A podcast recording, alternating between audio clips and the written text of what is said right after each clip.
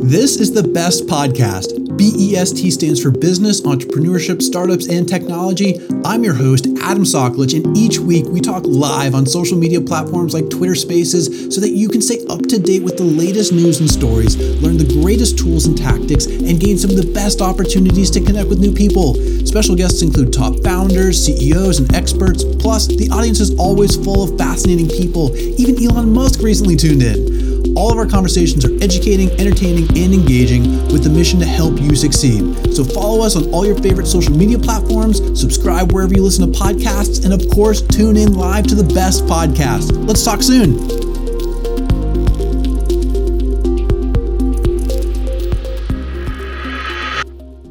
Chris Hadfield, how are you today?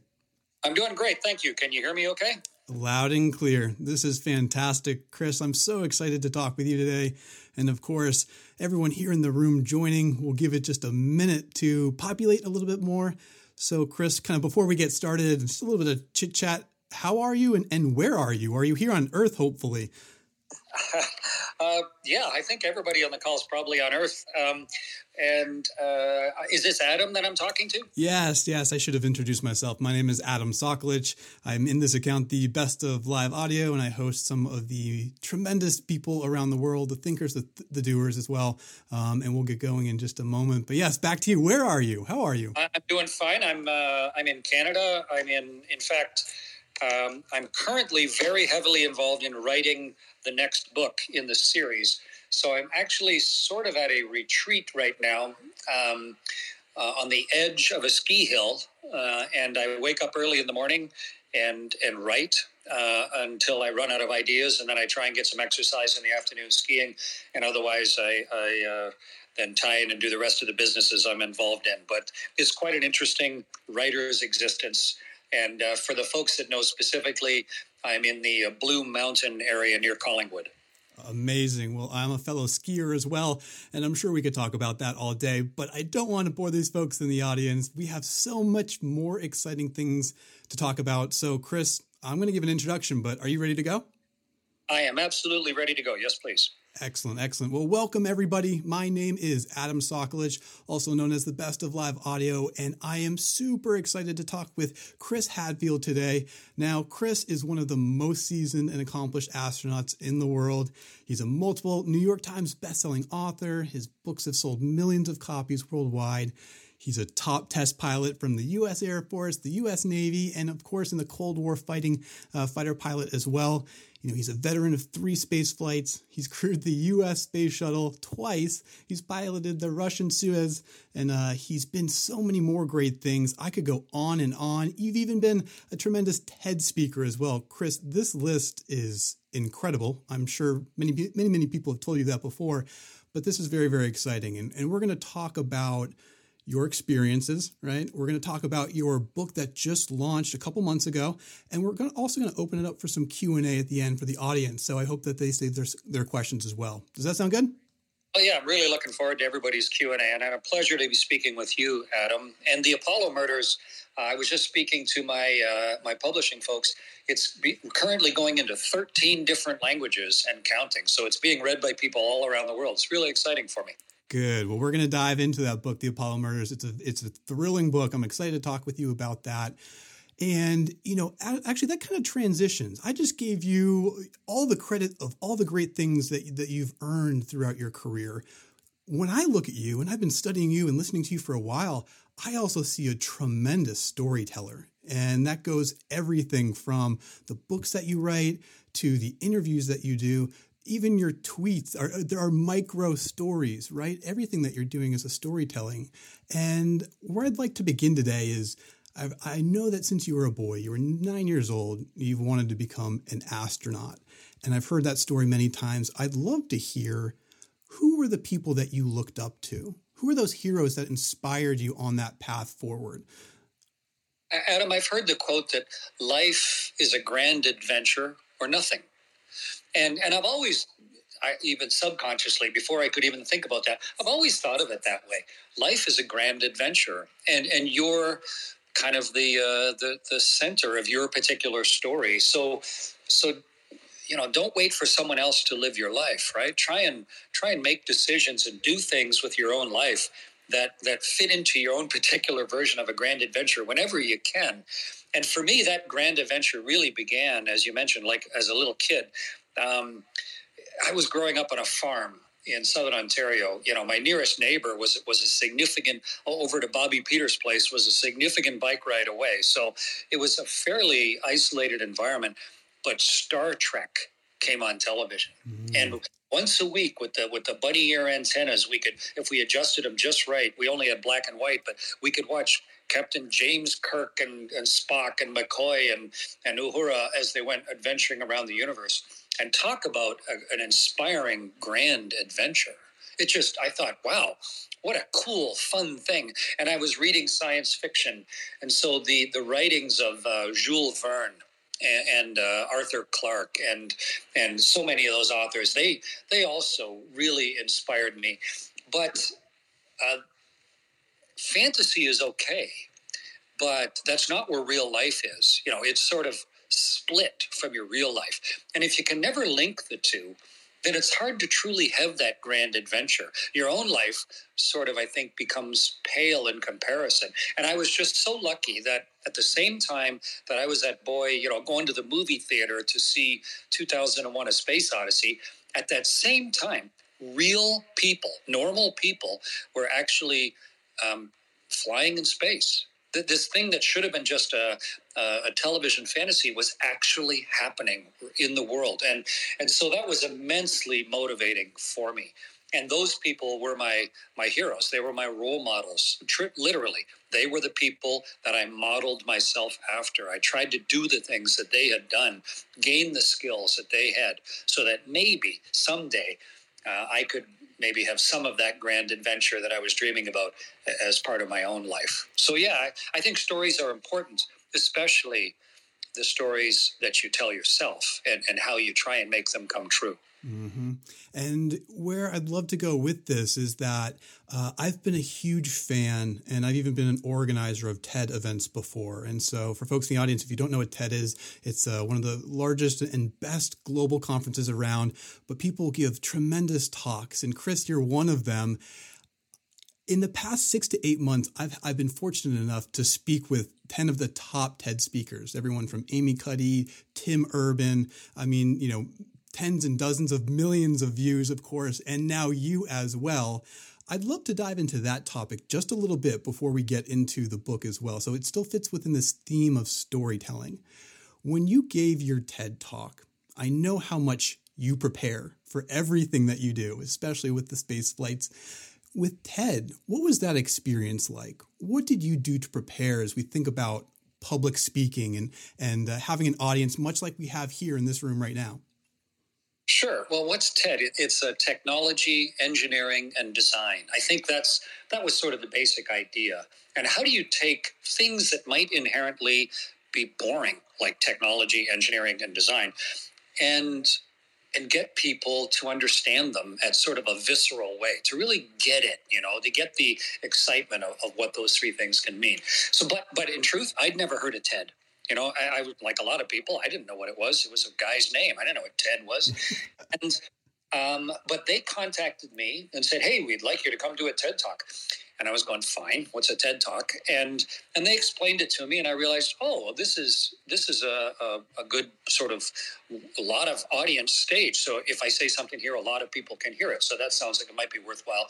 And they were moving to Vancouver. They used to be down in California, mm-hmm. but they were moving to Vancouver. So here was also a chance for a Canadian kid like myself to actually speak on a Canadian stage uh, to a global audience. So I thought, okay, this sounds worthwhile. What do I need to do? And they said, uh, I don't know, we want you to talk about something worthwhile. Go. you have 18, 18 minutes. So, so then what do you do? I've got 18 minutes to talk about whatever I like to kind of this amorphous uh, you know, there's going to be, I don't know, 500, 1,000 people in the room, but then it's going to be seen online later a lot. Mm-hmm. And I think there's been like 10 million people have seen it or something. Mm-hmm. So you want to try and figure it out. But fortunately, when I was in eighth grade, uh, going to school in, in uh, where was I going to school in eighth grade? In Oakville, Ontario.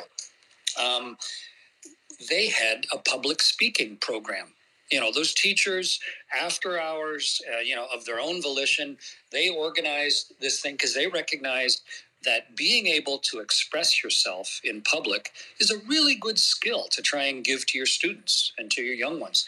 And so uh, I ended up in this public speaking program as an eighth grader, and uh, and you know writing speeches and learning how to talk and how do you you know how do you tell a story in public and all those things, and and I had some success as an eighth grader speaking in public, so that helped. And then as an astronaut, of course, the Canadian Space Agency had sent me to, to every school in Canada and, and the you know every chamber of commerce and Rotary Club and business, and then I'd spoken right through to you know the United Nations and you know big organizations and Parliament and such. So so I had lots of chances to speak in public, but now, 18 minutes. What are you going to do? And so I talked with my wife and some friends and said, what, what what's worth talking about? And we tried to choose something that that sort of common to everybody, and that is being afraid. And and it's okay to be afraid. That's normal. But what you do with your fear is going to define your life. And as someone who has done wildly dangerous things in pursuit of my own uh, values, um, you know, to be a, a fighter pilot in combat, or, or, or, at least during the Cold War, you know, face to face with Soviet bombers off the coast of Canada, or as a test pilot, which is a very dangerous profession, or as an astronaut, where flying a rocket ship is wickedly dangerous. I had I had confronted danger. And I thought maybe some of those ideas would be useful to other people. How can I boil them down to 18 minutes and tell it in a compelling way? And they also said, Oh, and play some guitar at the end if you would, please. We'd mm. like that. So I'm like, okay, fine. So I put together a talk, but I didn't just want to talk about space stuff. So I tried to frame the story in a way that um, that would not only tell some fun space stories, but would also be easily memorable and, and directly applicable. So I talked about spiders uh, and, and rocket ships because because both of those can be scary to some people, and and then what you can do to recognize that there's a difference between danger and fear. They're not the same thing. We tend to say, oh, that must be scary. But I learned a long time ago that things aren't scary, just sometimes people are scared. Mm. And the greatest antidote for, for fear is competence and knowing what you're doing. And so I built my talk around that, and they liked it. You know, at, at TED, uh, if you if they like you, they stand up and give you a standing ovation. So there's this nervous moment, right when you say your final word, or in my case, struck my final chord, and you're going, I hope they liked what I just said. And everybody stood up and and you know clapped and cheered. And I was like, all right, good, they liked my talk. That was nice. Um, but yeah, it, to me, it was just an extension of my little eighth grade self, mm-hmm. um, trying to let people know what was going on inside my head and hopefully not just be entertained, but maybe uh, learn something or, or think about things differently. Yeah. And, you know, Chris, I, have been a TED and TEDx speaker coach for a while as, as a consultant on the side, but at the same time, I've seen so many talks. And when I study your talk, you nailed every aspect of the tips that I would have provided, right? And so I think that just comes back to the natural preparation that you do. Um, but I do have a, a question, actually, and that kind of leads to the aspect of preparation because I do want folks to go check out your TED talk. We won't spoil all the secrets there. But during it, you do talk about facing your fears and you do talk about managing risk and the scenario that, that you spoke about in space as well. So before we jump into the book, and we'll go into more of those stories and more of those technical aspects in just a bit, I would love to ask you as you are working with NASA and they train you through all of these scenarios. I know you've mentioned every single scenario that, that they prepare you for and you practice many, many times. Tell us how do you how do they generally train you in the skill of problem solving? What are the, the techniques to staying calm? Because I know that they try to plan you for everything, but where's the, what are the trends amongst them? What are the things that stand out so that folks in the audience, as they think about problem solving, they can then apply that to their life at any moment? Sure. I, I do want to dis, disabuse you slightly. You don't like show up at astronaut school and they teach you some stuff and then you fly in space. Right. yeah. no, not at all. I understand. Throughout like, your career, how about that? It's not like a course that you take. And you know, when I was hired as an astronaut, uh, you know, I was already uh, you know the top test pilot in the U.S. Air Force and the U.S. Navy, and a Cold War veteran and you know and a couple engineering degrees and you know so mm-hmm. so you show up there with already a reasonable life history um, that has dealt with danger and dealt with risk and fear mm-hmm. but of course, you're now about to try and go do something that is even more dangerous and has higher risk than that. And as mentioned in my TED talk, once we completed the space shuttle program, we did all 135 flights, including the two crashes that killed everybody. Then you can go back and, and you understand just how dangerous it was because you can do you know all of the statistical analysis and math. So how is it that NASA or the other space agencies, Canadian Space Agency, all of them, how do they get you ready to do that? And I think it boils down to a few things, Adam. Number one is why are you taking a risk? don't like no astronauts are thrill seekers you know despite the, the the silliness you see in movies we are not you know yee-haw adrenaline junkies we're the opposite we don't take stupid risks we are only going to take a risk if it serves a purpose that is worth taking a risk for. So it's really important whether you're going to launch on a rocket ship or do a spacewalk or whatever it is you want to do. Why am I taking this risk? Am I doing this uh, on purpose. You know, what what is the end game? So then once you know why you're taking the risk, then it changes your whole role. It's not like you're going to somehow survive it or you're going to like a bungee jump or something where you're just going to have to hold your breath and close your eyes and go. It's the opposite. Your job is to use every second between now and the moment that that event occurs to beat the odds, to get good at it, to gain the skills, to understand every single thing there is to know about it. Because uh, if you don't want to be afraid, then you have to know what you're doing. It's like you know, it's it's like anything. It's like uh, uh, riding a bicycle as a kid. You know, bicycles fall over and you can get hurt. You can bang your head and all those other things. But someone teaches you and you learn how and you gain the skills and there's a wonderful day when suddenly you're pedaling and you're clumsy but you're steering and you're away and now you're a bike rider but the danger didn't change at all just your skill level changed and now you can safely experience the exhilaration of riding a bike and and it's the same thing. Gain all of the skills so number one define the risk and why you want to take it. Number two learn everything there is about it and change who you are to be able to do it. And then third when it's time to actually face that risk and do the thing um, be the the focused human being, the best one, the most prepared, the most attentive, you know, the most in the moment Zen uh, executor of this activity as anybody could possibly be. And, and I just remember after, after a little while in space, that wonderful feeling of momentum building. Every single one of those seemingly insurmountable obstacles was now behind me, and we were on to the next thing and the next thing. And it felt like body surfing, catching a huge wave where you were you're just you're like, hey, I'm, I'm riding this thing. It's happening as a result of all of my visualization and preparation and self change. And when you get into that sweet spot, it's a pretty wonderful feeling, especially if you're weightless. Uh, ooh, I, I, feel the emotions coming through as well. I do want to transition to the next topic. It's a beautiful transition, but this is live audio, and I have a question. You talk about, you know, for instance, leaving the uh, the spaceship, the space station for a moment, and and let's go back quickly to the first time you ever exited and went into space. Can you briefly, you know, within a minute or two, just walk us through either what you were thinking or what you were feeling in that exact moment of your first exit into into space? Sure. Spacewalking is the coolest thing that uh, an astronaut gets to do. And in my life, I've done lots of stuff. I think it's the coolest thing I've ever gotten to do.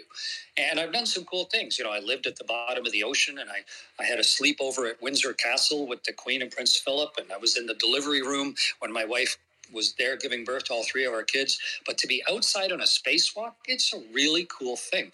Um, so it takes an enormous amount of preparation to understand everything about the suit and how to choreograph it and invent the spacewalk and then practice it and drill into everything that might go wrong. But it still comes down to the moment when you have spent four hours getting your spacesuit built around your body like a transformer, and then pre breathing pure oxygen for hours to get the nitrogen out of your blood so you don't get the bends, and then depressurizing the airlock around you and your and your walking mate so that it goes quieter and quieter and quieter until it's dead silent around you. And then you clock hits zero you turn the big uh, handle on the hatch you push the hatch out of the way you push the little thermal pla- fabric cover out of the way you grab on with both hands and you pull yourself out into the universe like like a, like an infant giving birth to itself you know deliberately and the transition i think is is as significant as it is for a newborn infant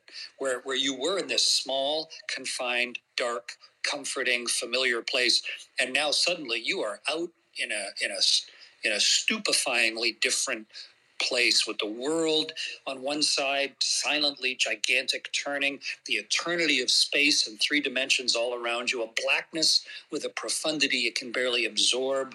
And you are somehow right there in the middle. Your eyes are soaking up all of that. And it, it's just, it stops all thought. It is just so profoundly beautiful and different. And that's just the first minute, you know, you got to be outside for 6 mm-hmm. or seven to do all those things. It's, it is uh, a fabulous, dangerous, amazing, um, very uh, informative new human experience. See, folks, I mean, I'm getting chills just listening to you, but that is storytelling at its finest right there. The words, the descriptions, you made us feel there. And so, now let's transition to that next topic. It's it's that next adventure for you uh, as you retire from becoming an astronaut and you move into wanting to write a novel. And you've written many of them. The latest one is the Apollo Murder, the Apollo Murders, excuse me. And this is a thrilling story, folks. You know, it's something that I highly recommend you go check out. Uh, you know, obviously on Amazon, there's a thousand reviews. It's almost five stars, of course. I've started listening to it. And for folks in the audience, I actually love it so much. I'm going to give away some audio copies of it from Amazon. So if you're an Audible fan, check it out. Send me a, a direct message afterwards or right now, and uh, I'll get a, a few of you guys some of those copies. I think you'll absolutely love it.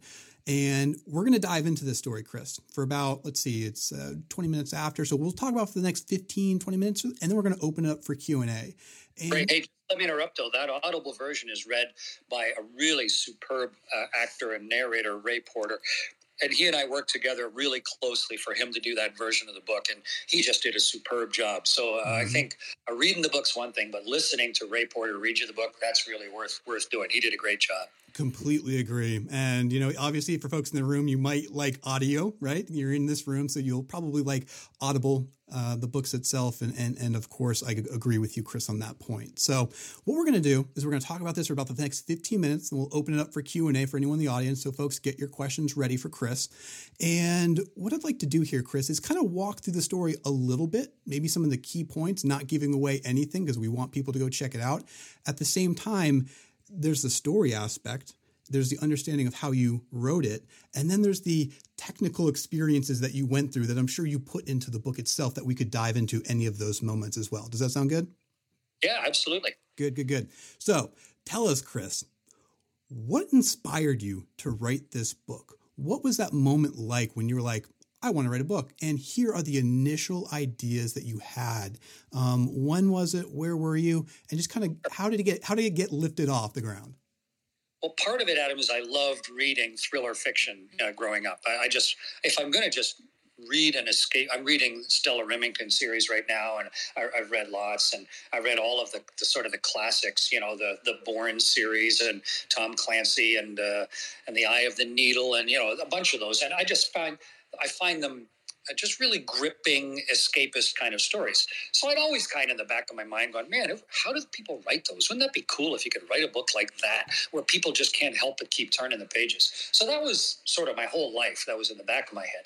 And then when I came back from my third space flight, it's like I have just had an experience that almost no human being in history has ever done. What do you do with this experience now? Do I just keep it to myself? Do I just, you know, tell my family? What do I do? And it would seem like that would just squander it if, if you didn't try and share it somehow. And and so I, you know, I, I wrote a, a, book on ideas and a book of pictures. I did a children's book. I did a, a National Geographic series. I did a BBC series. I've, I did a whole album of music. I've done all sorts of stuff to try and share the ideas. But about four years ago, um, uh, a publisher came to me and said, "Chris, we think you you could write a fiction book, a thriller, and uh, and we have a title. We think you should call it The Apollo Murders. What do you think?" And I was like, "Man, I, I don't know. I, that sounds cool. I'm glad you have confidence in me, but I I don't know how to write fiction, but I like the title because that's that's really helpful. The Apollo murders. So it's got to be during the Apollo era. So it's 1968 to 1973. And you have to kill at least two people because there's an S on the word murder. So, okay. So cool. What, boy, that's, that gets my juices flowing a little bit. Um, but then it just sort of uh, sat for a couple of years and, you know, back and forth. And yeah. And then finally everybody realized, you know, give the astronaut a deadline or he's not going to do anything. Give him a launch date. So they gave me a deadline, and uh, and I, I uh, about uh, three years ago now, I wrote the first chapter, which which the first piece of the book, which ended up being the the prologue, the the first chapter in the book. And and then about three months went by, and then I wrote this little James Michener sort of chapter on how the how the moon was formed. And I'm going, geez, uh, I got to buckle down. And so starting May of last year of 20 uh, 20, I actually buckled down and started writing. And uh, and then I wrote every day. I'd get up early, exercise, and then write from about you know eight eight thirty in the morning until lunchtime. And I try, I set myself the goal writing about a thousand words a day. And what I, you know, I I read Stephen King's book on writing because that was kind of a good instruction manual on how he writes. And, and then I reread, you know. Uh, the Ipcress file and uh, and Day of the Jackal and you know all of those really good ones, um, and, and you know the damn Dick Francis series and the uh, the John D. MacDonald series, and I, I, just I studied them differently. Like how do those guys how do they write these things? I wish I'd found Stella Rimington because you know she's brilliant and the way that she writes is is uh, I'm reading her now as I'm writing the next book in the series, but and then I just started writing and I wrote every day for uh, eight months uh, and try to get a thousand words a day. And if you do the math, I mean, I miss some days, but I ended up writing about 195,000 words, which is a, a tome of a book. But then I went through over a few weeks. This was last January, a year ago, and and edited it down to about 170,000 words or so. And then I, I, worked with a professional editor, just like uh, Stephen King and everybody does, who comes in and says, "Yep, yep, let's clean this part out, and let's move this part over here." And they don't write for you, but they they tell you where you got a little too much in love with yourself. And we trimmed it down to 135,000 words, and um, and that's the final product. And so, a delightful, interesting learning process of gaining another skill, you know, beyond the other things I've learned to do during my life but but it still comes down to that nervous day when when other people are going to start reading your book and you're you know you're like a, an expectant parent or or whatever and you don't know how it's going to be received. But to have James Cameron love it. And Frederick Forsyth, the guy who wrote The Day of the Jackal, like he loved the book. And James Patterson, I mean, he's done a master class on fiction writing. He said it was one of the two books that he read last year, you know? So it's like, holy cow, you know, th- that's wonderful uh, uh, praise for this book. So, so it gave me confidence that that um, you know this is maybe something I can I can do, and, and so that's why I'm busy now writing writing the next in the series uh, after the Apollo murders. An interesting process to be part of. Absolutely. And so one thing, and I want to start asking more about the story in just one second, but I heard you because I've been I've been preparing for this conversation, right, Chris? And it wasn't until very very recently that I heard you mention uh, the Stephen King aspect, right? You you read his book, you were learning from him, and of course, I imagine most people in this room know who Stephen King was. I even tried to reach out to his team to say, "Hey, can you join this conversation or an, or an upcoming one?" Right? So maybe he'll come on in the future. Wouldn't that be exciting? Um, what was what was one thing? Because I'm sure there's many many things that you can learn from someone like Stephen King. Was there one thing vividly as you think about harnessing your stories and turning that into something exciting for folks that you learned from Stephen King? If so, what was that one thing? Yeah, it's that um, in it in that book he included uh, some of his uh, a section like several pages of unedited writing just his raw writing you know where he sat down had an idea and started blurting out a story and it, it was just the way that he wrote it and it was terrible like it, it was rough and it needed the word choices didn't weren't good and and there was there were little logic mistakes and stuff and that was so good to read because I realized it doesn't have to be perfect on your first time through. In fact, it won't be, and you can't make it that way. You've got to get your ideas down onto the paper, onto the screen. You know, you've got to you got to just write for a while. And then later on you can go back and, and clean it up and fix it and or you know get an editor to come in and make sure all the punctuation and, and the logic trains hold hold water and all that. But don't don't torture yourself trying to make every word precious and perfect. And and by reading stephen king's book it was not only did he give me a lot, you know, just great ideas on how do you do it and how do you regulate your life and what, you know, just that, but, but also that uh, your first draft it's just that it's your first draft mm-hmm. and and you're going to have to work on that in order to turn it into the finished product you're going to have other people see and so that that really gave me a lot of permission uh, to start writing and, and get going and, and work out uh, the skills as I went. So I'm really thankful to Stephen for that. Wonderful, wonderful. So now let's dive into this more. And this is a fantastic story where, of course, it is fictional, right? There's the moments that you've created. However, you're bringing in your tremendous real life experience. And so I'd love to tackle those two topics, right? And so for folks in the audience, highly suggest you check out this book. You can Google it right now. It's called The Apollo Murders, uh, 1973, top secret mission to the moon, three astronauts, a tiny spaceship, quarter million miles away from home, quarter million miles away from help. I'm not going to tell all the secrets that are going on, all the all the thrilling stories that are going on. Tell us one chapter that you really really enjoy writing and just the the the, the stories within it. Out of this whole book, what's one that really resonates with you and that you love to share with the audience? Um, well, yeah, I, am I'm, I'm a I like the whole book, of course. Of course, of course. Proud author, but um, I discovered so many things in the process of writing it because it is historical fiction, you know, alternative history fiction. A lot of it has to be 100% ironclad. These are things that actually happened. And over half the characters in the book are real people. And, and probably, I don't know how you, like 90% of the book is actual events, things that really happen. And my plot just twists in amongst all those. So my favorite, maybe, scene is there was a Soviet spy space station at the time, a real one, and they called it Diamond, which in Russian, one of the words for diamond is Almaz. So they called it Almaz.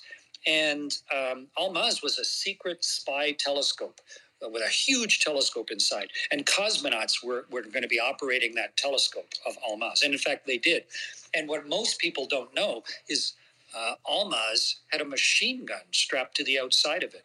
That no the Soviet, way early 70s really fired that machine gun in space to make sure it all worked. It was it was one of those machine guns from the tail gunner of one of the big Soviet bombers, like the ones I used to intercept off the coast of North America. So anyway, so that's all real. And and I had been to a Russian space station. I helped build the Russian space station Mir on my first space flight. So I have an intimate understanding of, of Soviet and Russian space technology and space stations. And I'd been NASA's director of operations in Russia. I lived in Russia for years, learned to speak the language. I was the pilot of a Russian rocket ship. So, so to be able to write about, uh, you know, launching this Apollo ship, which, which and I, I, flew on the space shuttle twice as flight crew, so so I'm very familiar with that. And then flying it up uh, on the way to the moon to go past this Soviet space station. It was such a wonderful uh, squeezing in of possibility amongst the reality of, of all of their limitations of orbital mechanics and and horsepower and uh, and proximity operations and rendezvous and and day and night and and spacewalking operations and everything. It, it really called. I, I felt like some enormous juggler with all of these balls in the air and trying to make it all work and fit and still tell a a, a, uh, a gripping, you know, heart pounding paced story of events. And, and, so that was really fun to, to build to that early climax in the book because then it just sets the stage you know, for what happens next and the rest of the story mm-hmm. as they go on to the moon on Apollo 18. So yeah, I, that was a lot of fun. And and as a writer, uh, you discover stuff all the time. Obviously, you're researching things all the time and making sure you get your facts as right as you possibly can.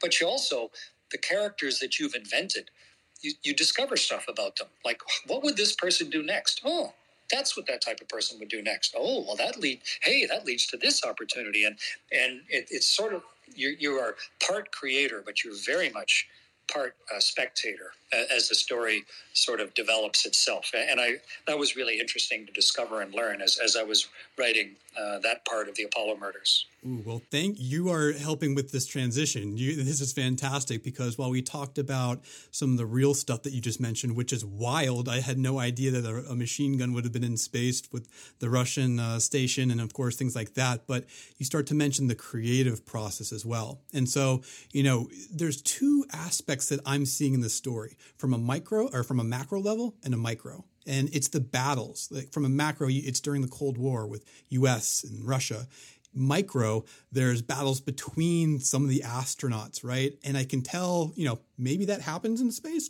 I don't know. You tell us. But how did you come up with that creative story of these battles amongst um, amongst the astronauts. And of course, don't give away too much, but it's thrilling the things that go on between these guys. Um, tell us more about that.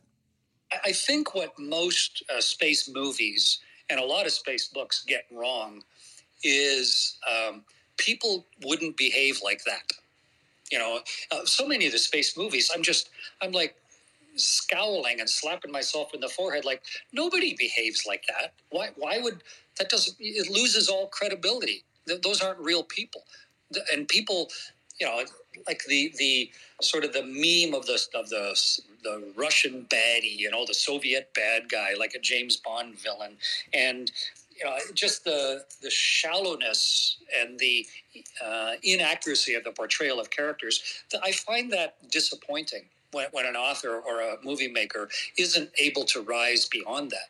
And I really wanted to make, because of my own experience in the areas, I wanted every single character to be true to their own decisions and their own actions. Why would they do this? and they wouldn't just do it because I've cast them in that role. You know, that's that's not why anybody's going to do anything. They're going to do it because it's right to them. It makes sense to them. It aligns with their worldview. It's what they feel compelled to do. It's what they feel they have to do. And so that leads to all of the normal conflicts in the world. You know that that's that's what leads to conf- interpersonal and, and amongst a crew, and obviously uh, you know, between cultures and languages, it becomes even even more prevalent. And so to have the Soviet space program and the NASA American space program and the Cold War, you know, in sort of in parallel, underpinning all of that, you know, it, it has those macro and, and relatively well recognized uh, forces at play. But then to get down to why is this person an astronaut? How did they grow up? What what is their personal measure of success what are their individual demons you know what what makes them happy and sad and cry and laugh and then why did they do all these things and, and to me that's the way i really wanted to write it so that every character was uh, was not just believable, what was but was true to my own experiences uh, throughout my my career, and and, it that fortunately led to lots of conflict and, and lots of uh, lots of plot opportunities as I was working my way through and and writing myself out of corners in, in putting the Apollo murders together.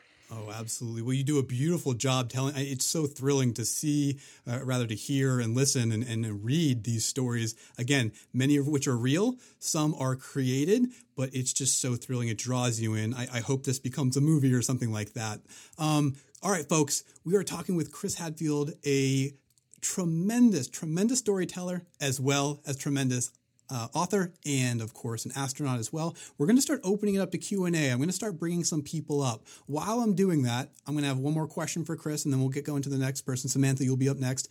Um, chris let's take it back into the real world for a second. Let's talk about mars. Let's talk about the moon and, and the humanization aspect of it.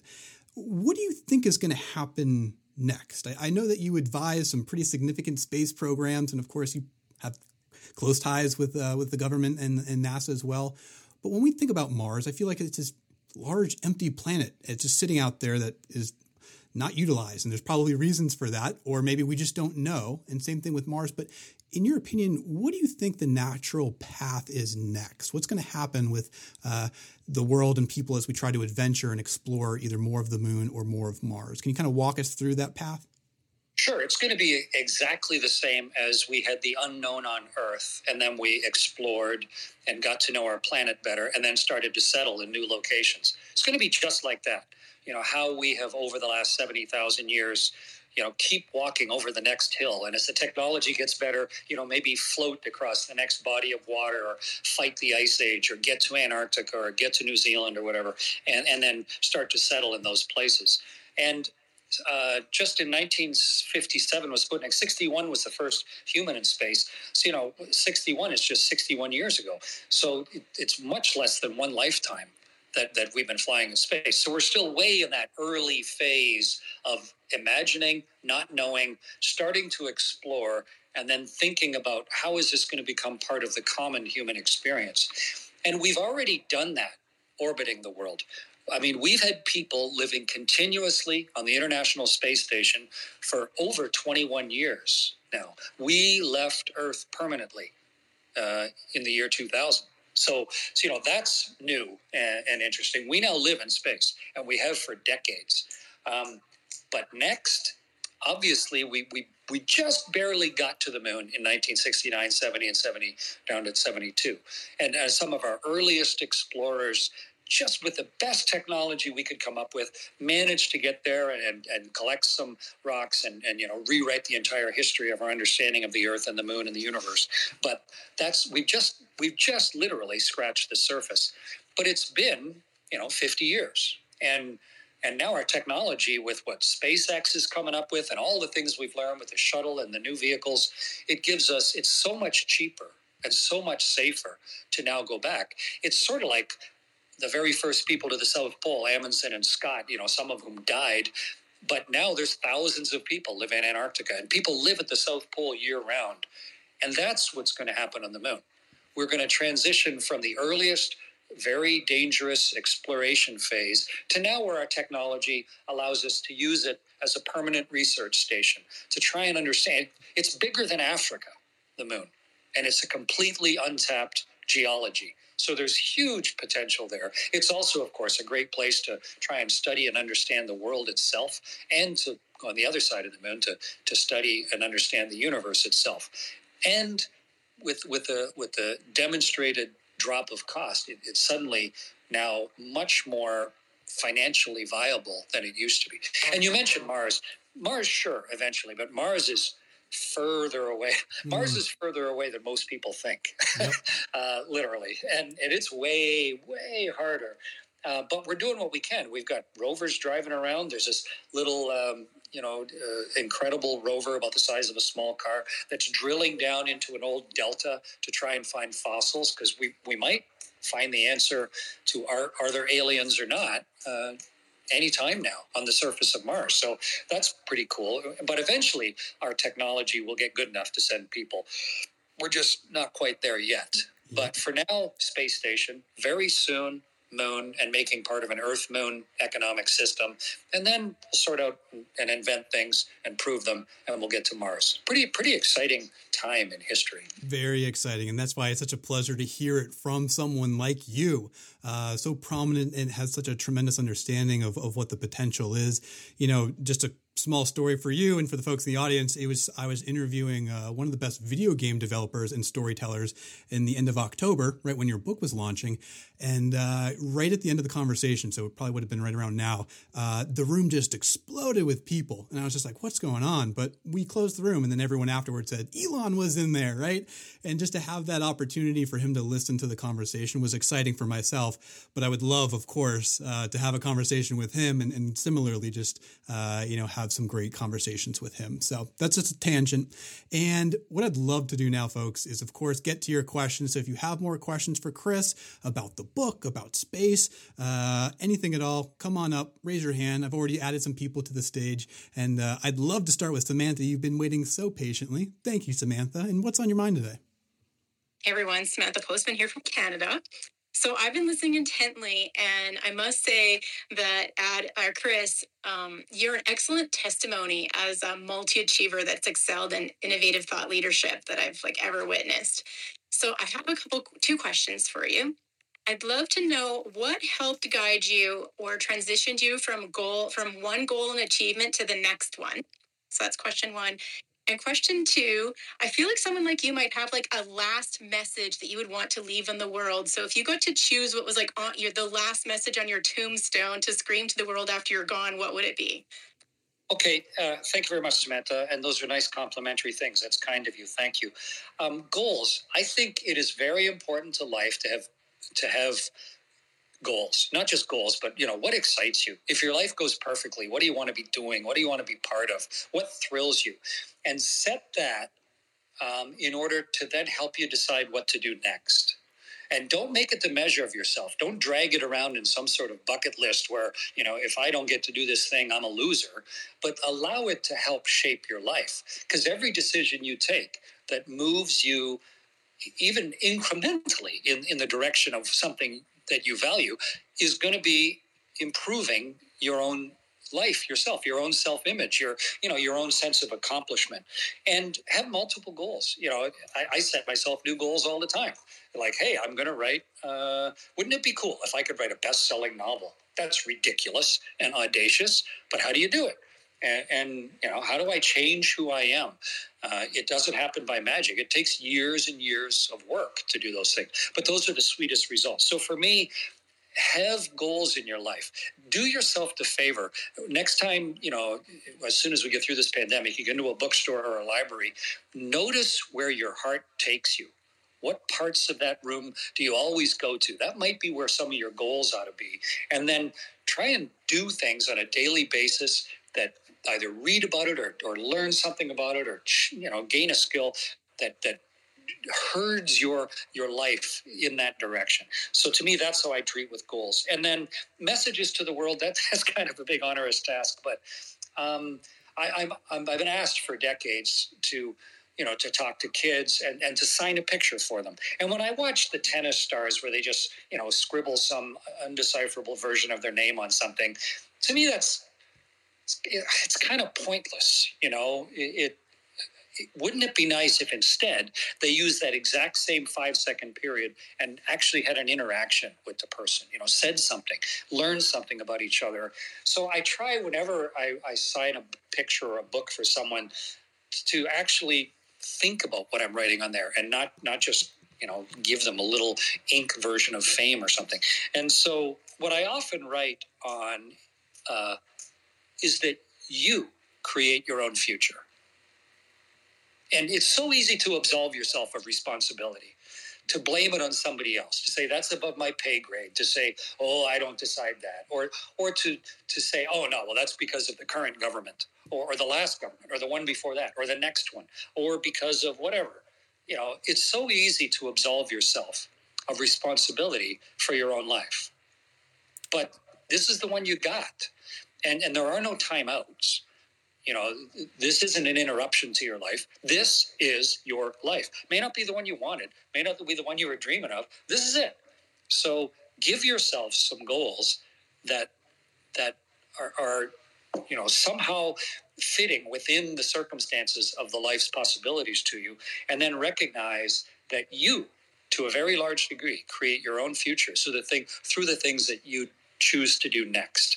So so be deliberate in the stuff that you choose to do next because your life Samantha is not what you set out to do.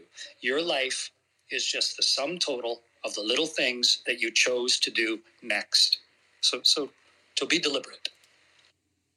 Thank you so much for that. I appreciate it. It just reminds me of how important it is to pursue excellence and not pursue perfection. Um, it's a direction. Absolutely. And yeah. yeah, you also reminded me of a, a doctor who once told me you only have one set of tires. You get to decide how you use the tread. Mm. That's the truth. That was good. Thank you, Samantha. Thank you, Chris. And uh, you know, Chris, I love the going back to your TED talk. The last sentence that you said in your TED talk really, really resonated with me. So maybe that's something for folks to check out, but something for you to use as well for uh, you know, not to say final last words, but just something like that. It's it's, it's a tremendous message. So um, let's keep going along. You know, we have some great people on stage. It's great to see these faces, of course, and everyone in the audience.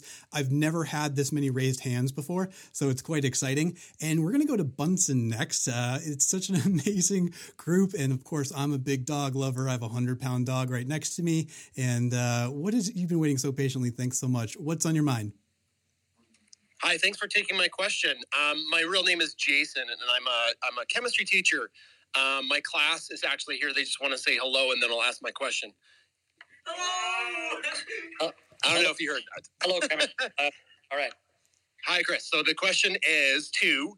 Uh, you mentioned movies and space. Is there a space movie that you can get behind the science of how it actually happens in space or how the astronauts act? And the second question was Did you have to smuggle your guitar up to the ISS like somebody smuggled a sandwich up in previous missions, or did you have to get permission? And just personally, um, uh, just you're an amazing science communicator. I showed so many of your videos to my class when you're on the ISS teaching about different things. Thank you so much. Thank you very much. I appreciate that, Jason. And, and yeah, you got good looking dogs, and hello to your class. Movies. Uh, yeah, Apollo 13 is the best, I think, because it's it's it's uh, a dramatized documentary. You know, it's based on the real things that happened to the crew during Apollo 13. And Ron Howard, the director, worked really hard to make that as real as he possibly could and still tell the story in two hours. So it's very good. And I like The Martian.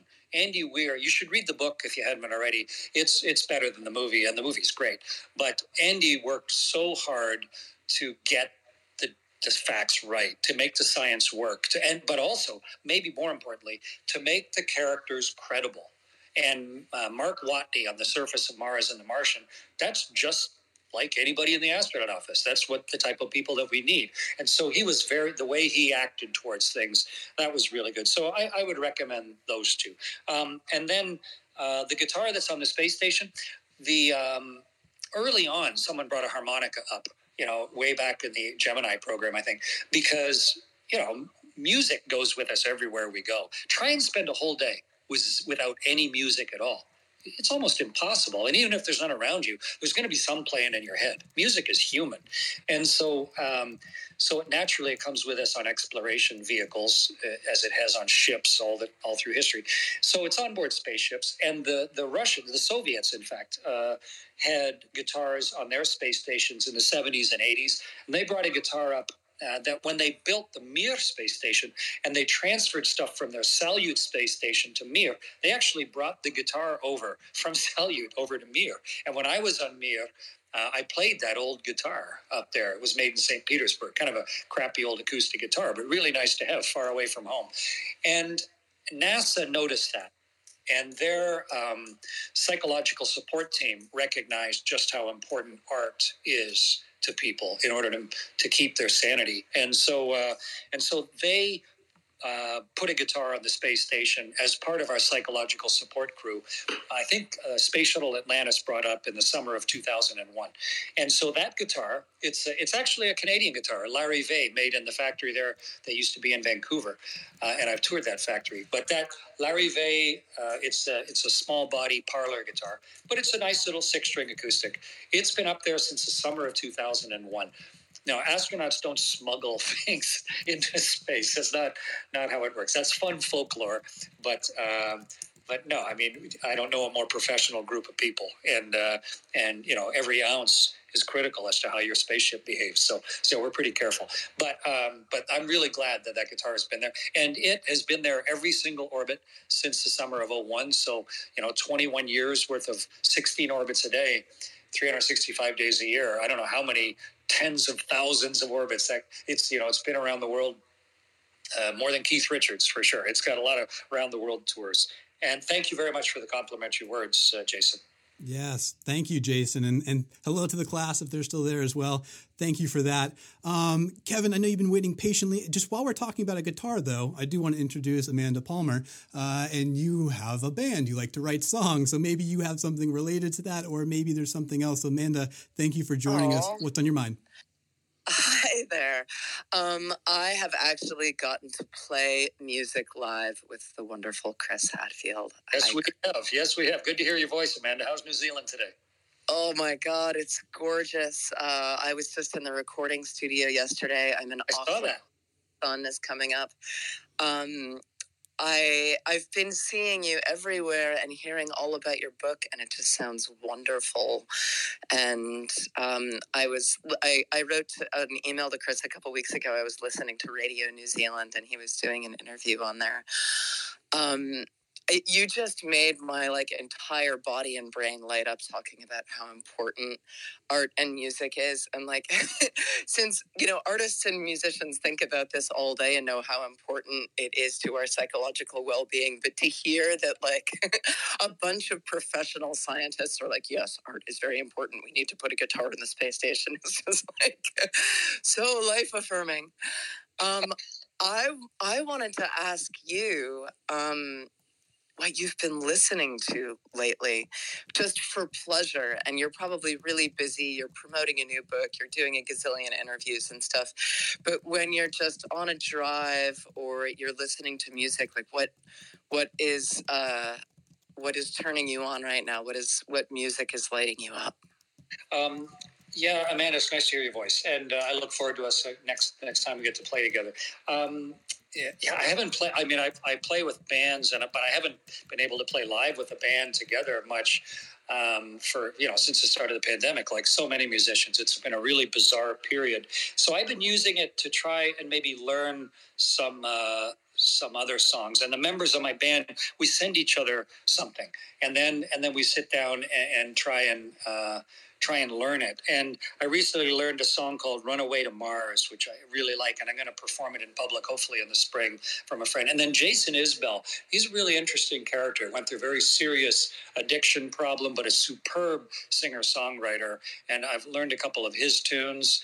Um, and then I, have kind of relearned some of the stuff that I wrote years ago and, and trying to go back through that. I was with a friend yesterday, a musician named Danny Michel, and he and I were playing. We, we did an expedition to the high Arctic on an old Soviet icebreaker and wrote a whole album of music uh, called the Khlebnikov uh, while we were up there, and we were playing some of that music last night, and and I love just how different and and place inspired some of that music is. And then the last thing I do, Amanda, is often when I'm driving, I will actually just use the search feature on the radio in the car because it's often a rental car somewhere, and just try and come across music I've never heard before, and I don't really care what it is you know, I just I just choose based on the frequency of the radio station, and and I'll listen and go, no, that's not a song that, that appeals to me. And then once in a while, it's like, wow, that's that's great, and wow, that's really cool. Or the way they've done that, and to me, it's it's just more like discovery. And then the very last piece is uh, the thing I've listed most to in the last week was Meatloaf, actually.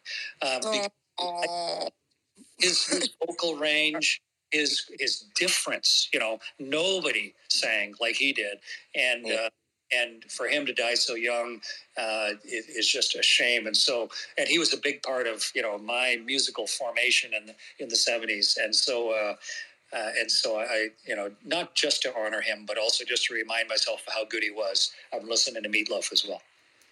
Oh, thank you for answering that. I, it, one of the reasons you are so awesome is that you are obviously constantly curious about everything and like that applies to like science space uh, time uh, all the waves of the of the universe including the music waves. That just makes me so happy. May i recommend the album that has really really captured me this last year is uh, by phoebe bridgers and it's called punisher and there's this beautiful song where she talks about like the the whole vibe of the album is kind of based in LA and she looks up in the sky one night and wishes on a star but there are no stars to be found so she wishes on a passing Chinese satellite. It's like it's uh she's a beautiful lyricist and it's a really soft easy uh, album, but with like very, very poignant, profound lyrics. If you don't know her stuff, I will. Phoebe Bridgers Punisher. I'll have a listen. Thank Phoebe you. And Yes. Yeah. Thank you, Amanda. Look- thank you, look at Chris. guy, and I'll be looking up at the same one. Hope to see you soon. Well, and thank you, all right. Amanda. That's a great question. And thank you, Chris, for sharing. You know, I want to get to a special guest that I've contacted uh, just recently. Chris, you may know Harley. Harley, you may know Chris. And thank you, Harley, for joining us today. You are a tremendous leader, uh, and we'd love to hear what's on your mind today. Well, thank you for having me. Uh, as this is kind of fun, I got a Twitter DM a couple days ago saying you're going to be doing this this spaces with Chris, and and I, I just I actually this is not a flex or anything, but um, I just interviewed Venus Williams for the last hour, and I jumped off and jumped right on here uh, to see if I can get some time. You know, one thing that I, I just wanted to uh, I wanted to mention. I know most of you obviously know Chris as, as, as obviously an astronaut and a great writer, but one of the things that, that Chris has done for so many of us, and, and I, I feel lucky to include myself in this group, is he's been an incredible mentor and, and role model for, for so many of us. And and I don't I don't just mean on sort of the business side because he is an amazing entrepreneur, and a lot of the things that I've been able to incorporate into Shopify has come from late night discussions at a campfire with Chris, but also the way that he balances uh, family and friends and what we sort of jokingly call our morning yoga, which is actually going water skiing really, really early in the summer in Canada. Uh, I just wanted to come on and just show some gratitude for Chris, who's had a, a profound impact on so many people's lives and, and certainly mine as well. Harley, I was watching. Uh, thanks; those are really kind things to say, and I have huge respect for for you personally and uh, the way you're conducting life, but also the the number of uh, of people that you're you're helping and influencing and and uh, and encouraging with Shopify and that whole idea of what does entrepreneurship really mean. What it is, it's it's the act of brave creation and and the tenacity to carry it through and. And and uh, and the technology is enabling it like it never has before. So it's been really good. I was watching a video that you put out, I think, yesterday, just talking about some basic rules, you know, for how to conduct life and how to be successful. So I happened to be watching your uh, your your uh, your talk yesterday. So I didn't know you're going to be on today. And Harley, it's ni- nice to hear your voice. And the next chance we get for some morning yoga, uh, let, let's do it. I I would love that, and uh, I'll, I'll- I'll turn it over back to to everyone else to ask some questions. But I just wanted to just say hi to Chris and, and just say how grateful I am to have him in my, in my life. Ditto. Thank you, Harley. Yes, I did reach out to him recently. I knew that you guys were connected, and uh, I wanted to see if he'd join us as a special guest. So thank you, Harley, for coming. You know, Chris, I want to be very, very respectful of your time. I also want to make sure to be respectful of the folks that have joined us. Do you have time for one more question from Kevin, or do you have to jet? No, fire, fire away. All right, Kevin, what's on your mind? Thanks for joining us. Oh, thanks for having me. And uh, yeah, it's going to be, I'll be really, really quick. Uh, Chris, it's a pleasure to speak to you. One of the quick questions I wanted to ask you as a child, I've always been fascinated with space and space exploration. And when I was a young child, I was fascinated with the program. You probably know it, it's an American program, Space 1999 science fiction program. I must have watched that back to front and worn the tapes out.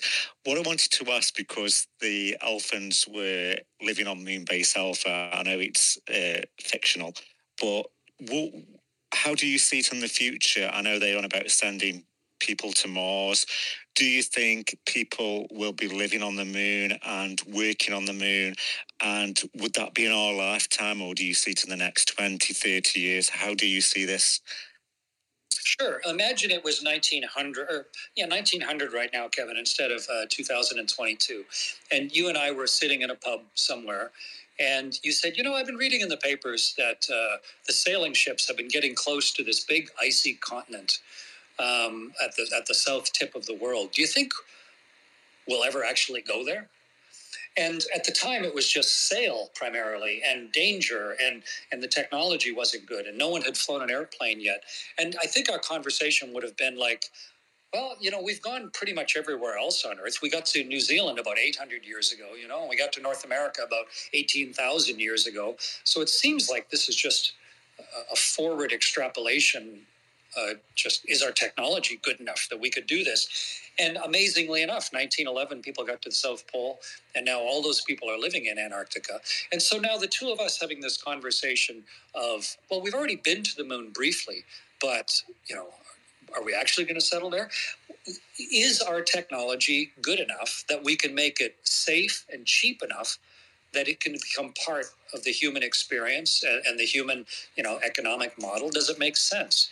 And the answer to that on every previous question on the surface of the world has been yes, we do it.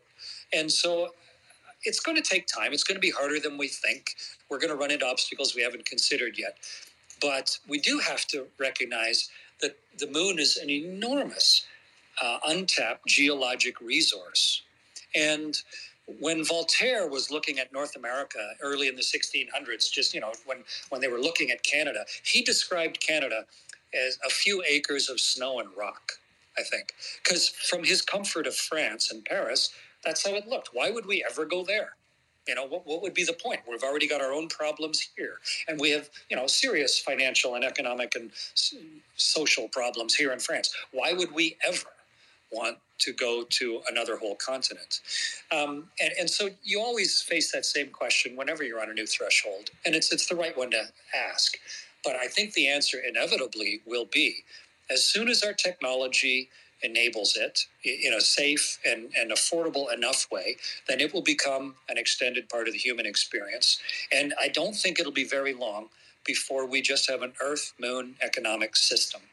And there will be people going there, you know, temporarily and then staying for longer periods and then starting to stay more permanently as we get better and better at it. There's there's 400 billion liters of water in the shade, shady craters of the moon.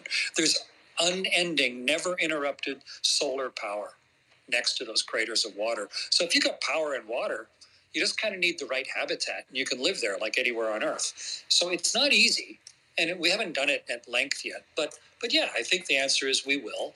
Um, and I don't know if it's going to be you know a space agency that does it, or we may have got the safety level down and the cost down enough now that uh, that it may be a private entity that goes to the moon first. And you know that's not inconceivable by any means. That would be new and different, but but not compared to human history.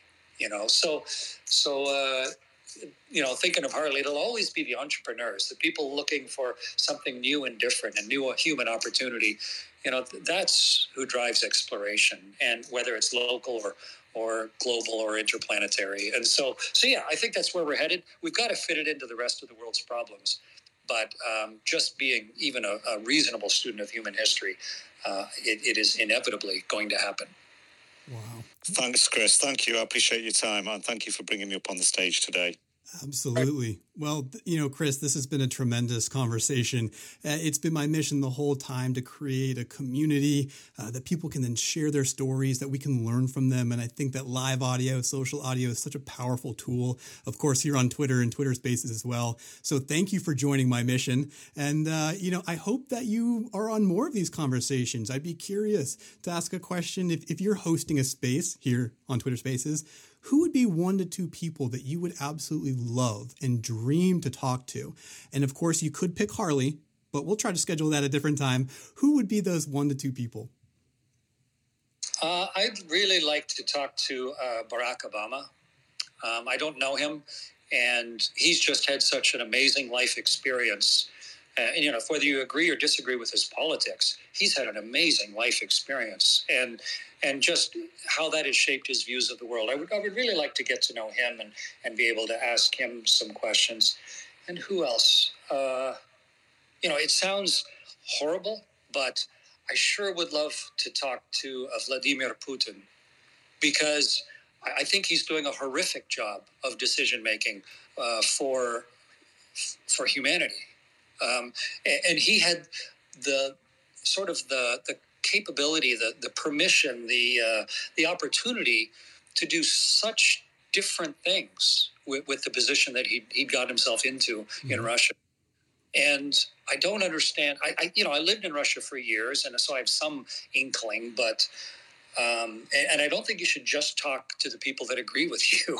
Um, and so I would really be fascinated to, but it'll never happen because that's not how he conducts life. Mm-hmm. But I would be fascinated to know what's actually going on in his head and what is, what are his measures of success and what does he hope are his final words to the world and and what is what is what is he trying to accomplish so yeah those would be two very interesting people to talk to uh, but I've enjoyed talking to everybody today. Yeah. talk with you as well, Adam. And thank you, Chris. And so thank you for everybody. You know, and, and, Chris, I share that same goal. I think Obama would be an amazing guest. I might know a few people, so if I can ever pull that off and get them get him here on on uh, Twitter Spaces, I will absolutely have you there. Uh, that would be an amazing conversation if we're able to pull that one off.